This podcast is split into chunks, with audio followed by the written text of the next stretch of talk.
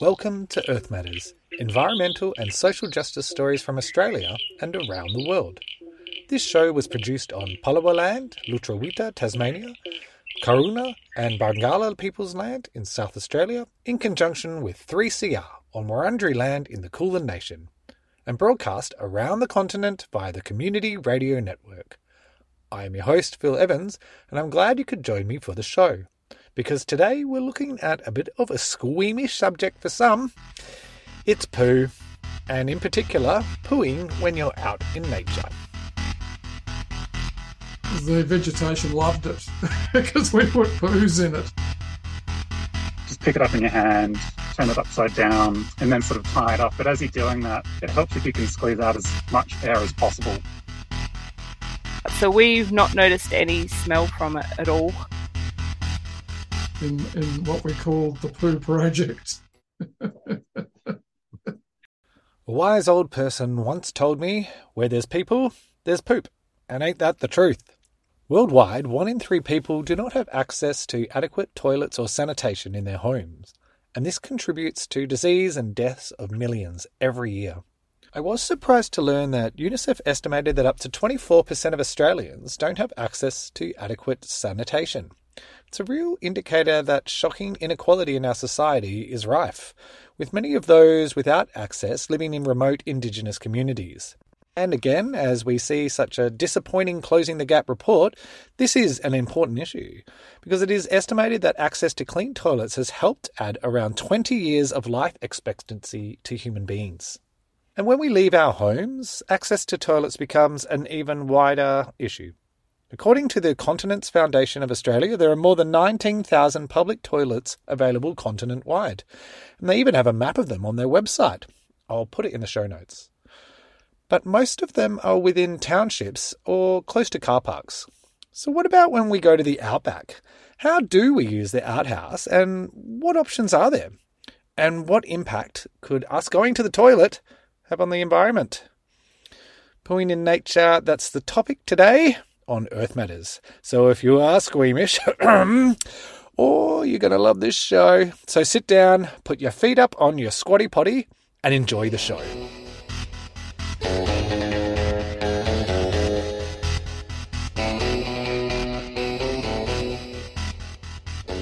For the last two years, I've been driving around this wonderful continent, and I love being in the great outdoors. Even this show is being recorded outside, as I have all of my Earth Matters shows. But I think of all the logistical challenges that pop up with travelling, toilet life is probably one of the hardest. I really like to go free camping and I really like going quite remote. When I was growing up, we always just dug a pit and buried our waste. I never really gave it much thought. And that seemed like the best thing to do. And for the most part, the science does agree. But problems arise when you have heavy concentrations of people in an area all doing the same, and worse, when people don't know what to do when they are road tripping and pooping, or even worse, they don't care. So let's talk about digging a hole for poop. Uh, Jamie Kirkpatrick, I'm calling in from the University of Tasmania, and uh, I'm in Palawa country. I've been doing ecology since 1968 and uh, yeah, sort of mainly conservation ecology. And in the 90s, I got really concerned about, after doing a lot of bushwalking, collecting data, I got really concerned about coming across human poos quite frequently in unsalubrious places. And I started to think about, well, this must do a lot of damage. They're digging. If they don't leave it on the surface, it's pretty much of a nuisance. And and as bad. But if they bury it, what does it do if they bury it, if people bury it? So I was lucky enough to be able to get a grant and work with uh, Dr. Kerry Bridle on for about two or three years on working out what does happen if you dig holes in the ground in different environments. I asked him about his research and what he found out. We had about 10 or 12 different environments we put the experiment in and what happens to the poo that you put in there and tampons and toilet paper and was unbleached toilet paper better than bleached toilet paper and what happens with real poo, what are what are the the microbiological consequences of, of burying real poo. So these were the sort of questions that we we're asking in what we called the poo project. what we found was that in digging the hole, we thought we'd be destroying the roots of vegetation and stuff would die, but the vegetation loved it because we put poos in it or artificial poos in it, and it really loved it. It became greener and more luxuriant. And the bags in which we had the artificial poo and wee and the tampons and the toilet paper in were just riddled with roots. they loved that and we didn't get any uh, any exotics in any of our sites uh, as a result of the extra nutrients either that we thought thought might happen. And the breakdown rate of the the poos and the toilet paper and the tampons was, you know, like after two years there was there was you know like very little left except in the really acid alpine areas. But one of the interesting things we found was that when we used real poo with a, an, an, honest student, Julie von Platten, conserved her own poo so it was uniform and then um, then spread it out in an experiment. And uh, when we used real poo, the the bacteria were destroyed by the Western Tasmanian environment. So you had this this poo in the ground that was still there after two years, but it was completely sterile. Whereas in eastern Tasmania in the local coastal sand dunes, the poo just disappeared in a flash, as did the other things. They just broke down. But the bacteria remained as a, a cloud of unknowing. so you could be digging a hole and getting into, into uh, human pathogens that were actually in it that you couldn't see where they're coming from. So, I mean, our major conclusion was that one needs to have toilets anywhere where there's a large number of people camping we worked on the the prescriptions for for doing poos in the in the wild at that stage were dig a hole 15 centimeters deep and cover it up more than 100 meters from water or or huts or camping areas and we actually actually measured where the poos were around a hut which didn't have a toilet and most of them were closer than 100 meters. People's perception of 100 meters wasn't very good, and there was a and some people might might have been using GPS or something because there was a there was a peak at 100 meters, just at 100 meters of, of poos. One thing I hate seeing when I pull into a campsite in a state forest, a national park, or anywhere really, is toilet paper fluttering around everywhere. So I asked Professor Jamie about what type of toilet paper to use when you go camping. Take unbleached toilet paper. We found the unbleached breaks down much faster than the bleached, and the tampons take a bit longer to break down than toilet paper. As we know from COVID 19 and the much maligned pangolin, diseases can jump from species to species, and Professor Jamie shared with me the story of possums and giardia in Tasmania? You've always got a risk, and I mean, Giardia came to Tasmania because people were going to the going to the Himalayas to do trekking there, and they picked it up in the Himalayas. And then they came back here and decided to go for a bushwalk, and yeah, yeah. So if you do poo it's on the surface or close to a waterway, you know, your your stuff can get washed into it and uh, may cause, or the animals will eat it. You know, like it's on the surface yeah, possums or eat any everything. Love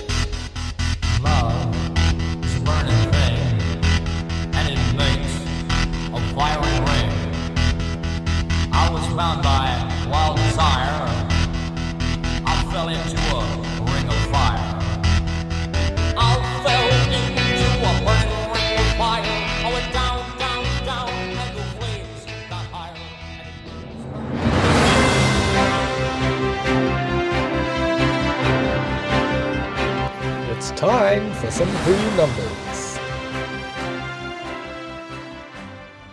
The average human spends 92 days of their life going to the toilet.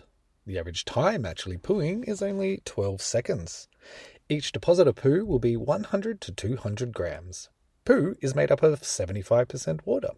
There are up to 1 trillion bacteria and about the same of living viruses in every gram of poo.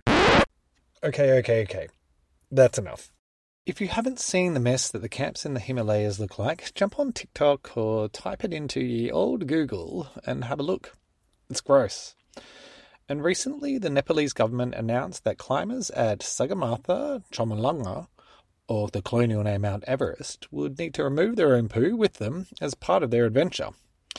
And for many eco conscious hikers, the idea of carrying a poo tube or a similar contraption to facilitate them to carry out their excrement is not strange.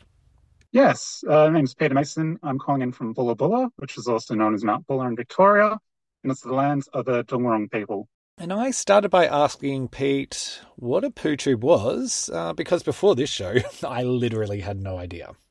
Poo tube is a thing that you use to pack out your human waste. What it looks like can be dependent on sort of like, I guess, your requirements. Traditionally, it is just a tube. Usually, it's like a DIY jobby where people make it themselves. Some people, if they're doing shorter trips, can use just like a plastic container with a sealable lid. I think the main thing is it's something with hard sides that wouldn't break easily for obvious reasons because you're going to be putting your waste in there, packing it out. You want it to be nice and secure. If you're reusing a jar, like there's some jars that you can get, like I think maybe ice cream, I don't know, goods from the supermarket, you can just reuse a tube with a nice sealable lid. I made mine out of a PVC pipe from Bunnings.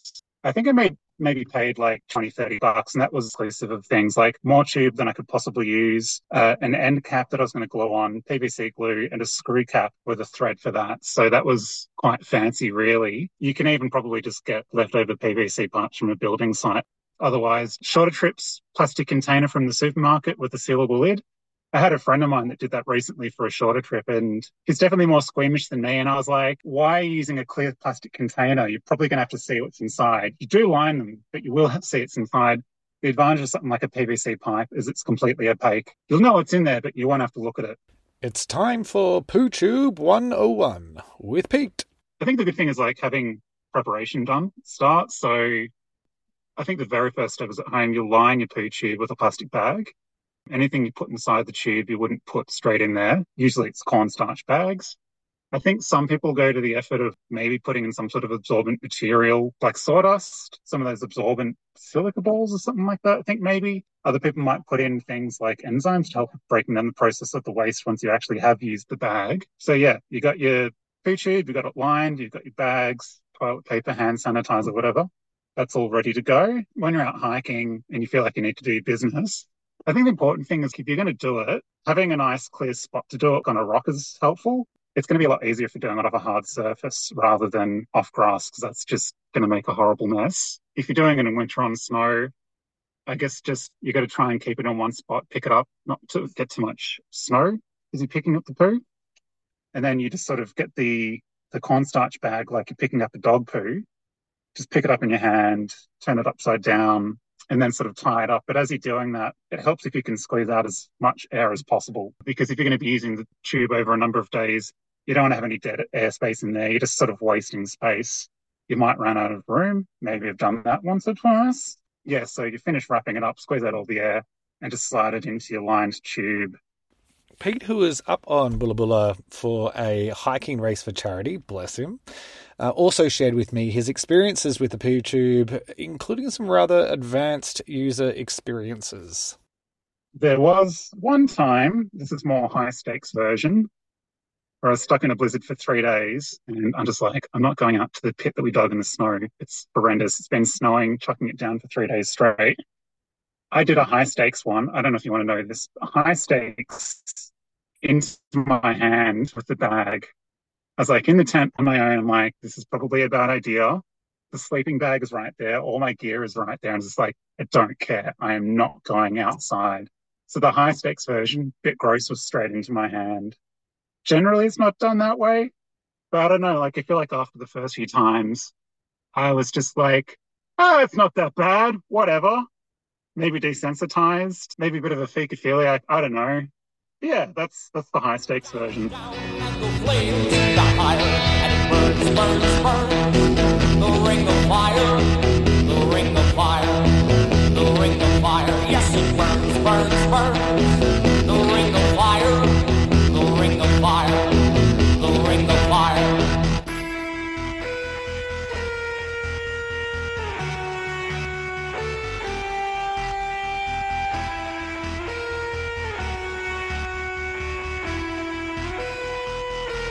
If you're listening to the show via Spotify, Apple, or your favorite podcasting platform, then why not rate and review us? Help us spread the word. Why? Because the earth matters.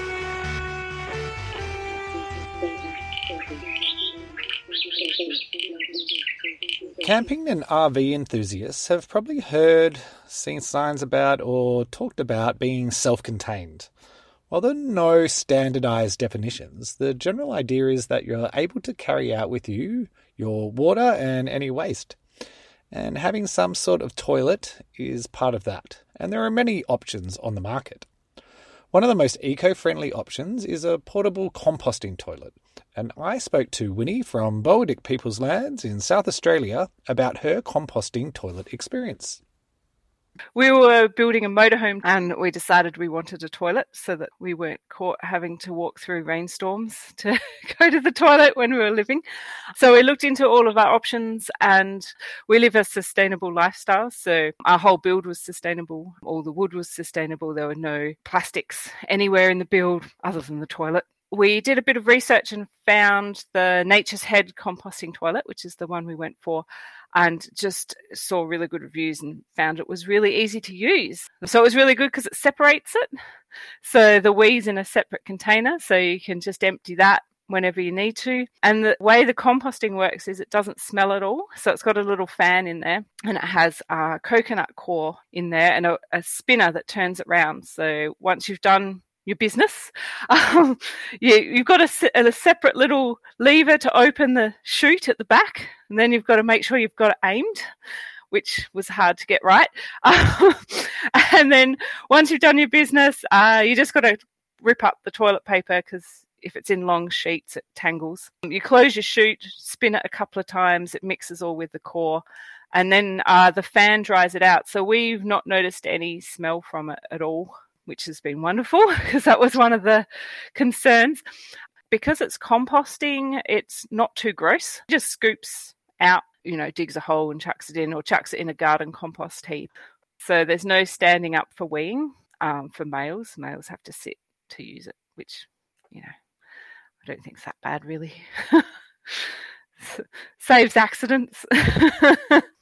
The price of a composting toilet at above $1,000 at this stage of my finances is a bit prohibitive. So I've gone with a camping toilet, which is about 10% of the costs and comes with a bit of smell and the use of dump points where you empty the waste. It's not the nicest thing in the world to do, but I feel like I'm doing my part. And my takeaway from looking at poo pooing in the environment is well, to take away where you can. While the research from Professor Jamie shows that pooing is not the worst, the risk of infecting and spreading pathogens that might be harmful to animals and the ecosystem is real. Not discussed here also is the transmission of pharmaceutical and illicit drugs via human excrement and also by we as well. I'm hoping to find out more about this as my research uncovered some really interesting case studies. So, if you or someone you know specializes in this research field, I'd love to chat and you can get in touch with me anytime via the Earth Matters social media channels or by emailing me on earthmatters3cr, that's number three, not the word, at gmail.com.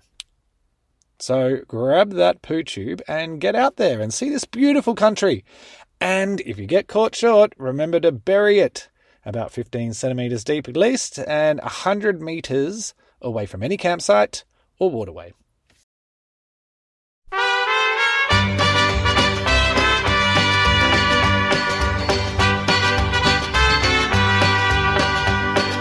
Love is a burning thing,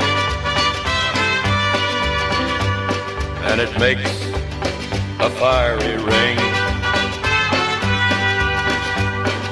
Bound by wild desire. I fell into a ring of fire. I fell into a burning ring of fire.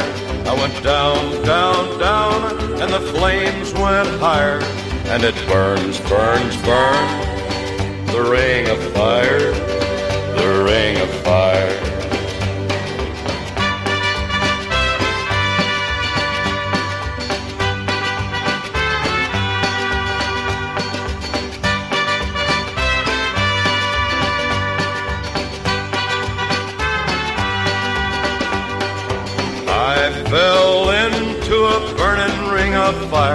I went down, down, down, and the flames went higher.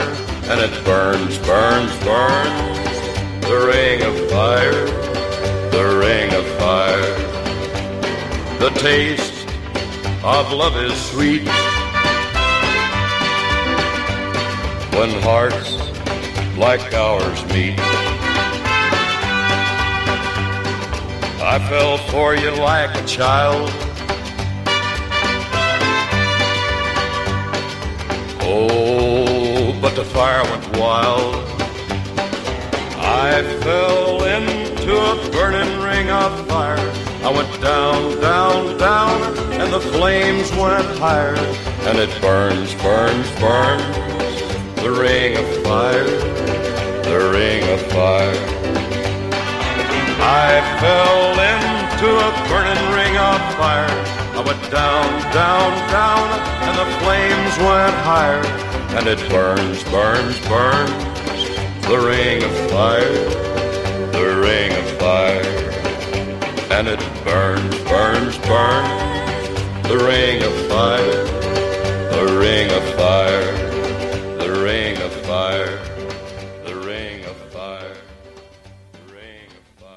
in other news, Tasmanians are heading back to the polls early after Premier Jeremy Rockliff failed to strike a deal with independents supporting his minority government.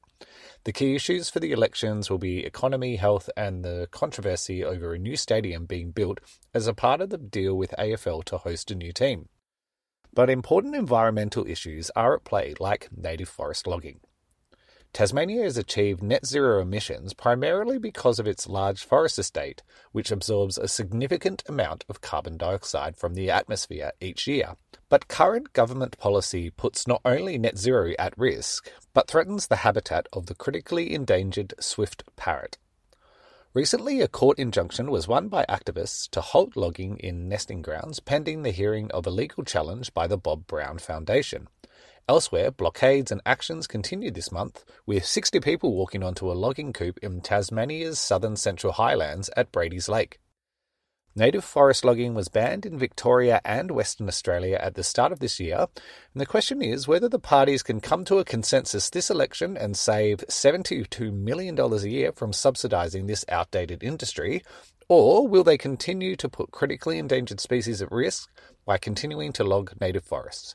We'll be watching the election campaign with a close eye. Following on from our show looking at war and the environment in Palestine last year, a new report has shown that the emissions from the catastrophic conflict are driving the climate catastrophe even further.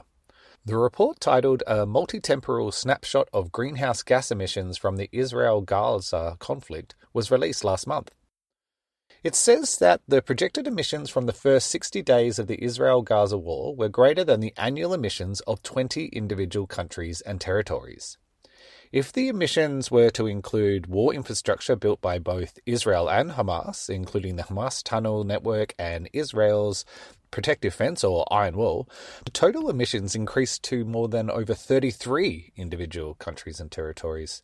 The report goes on to say that the carbon costs of reconstructing Gaza will be enormous. Rebuilding Gaza will entail the total emission figures of 130 countries, putting them on par with Aotearoa or New Zealand.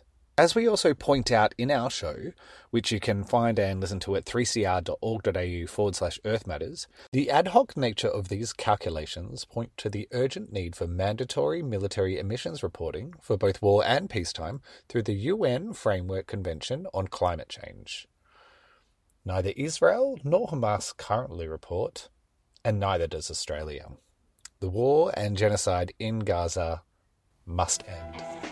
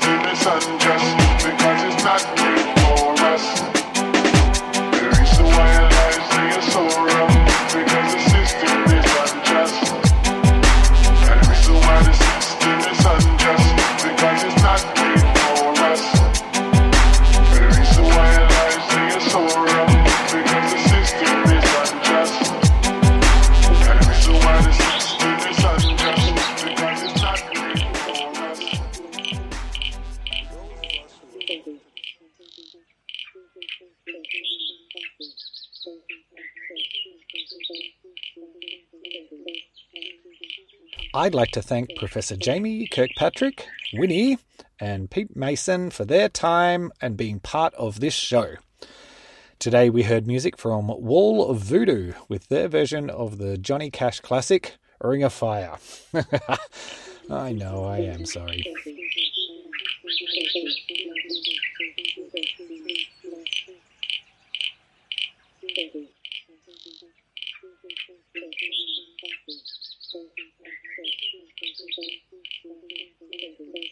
You've been listening to Earth Matters on the Community Radio Network with Phil Evans.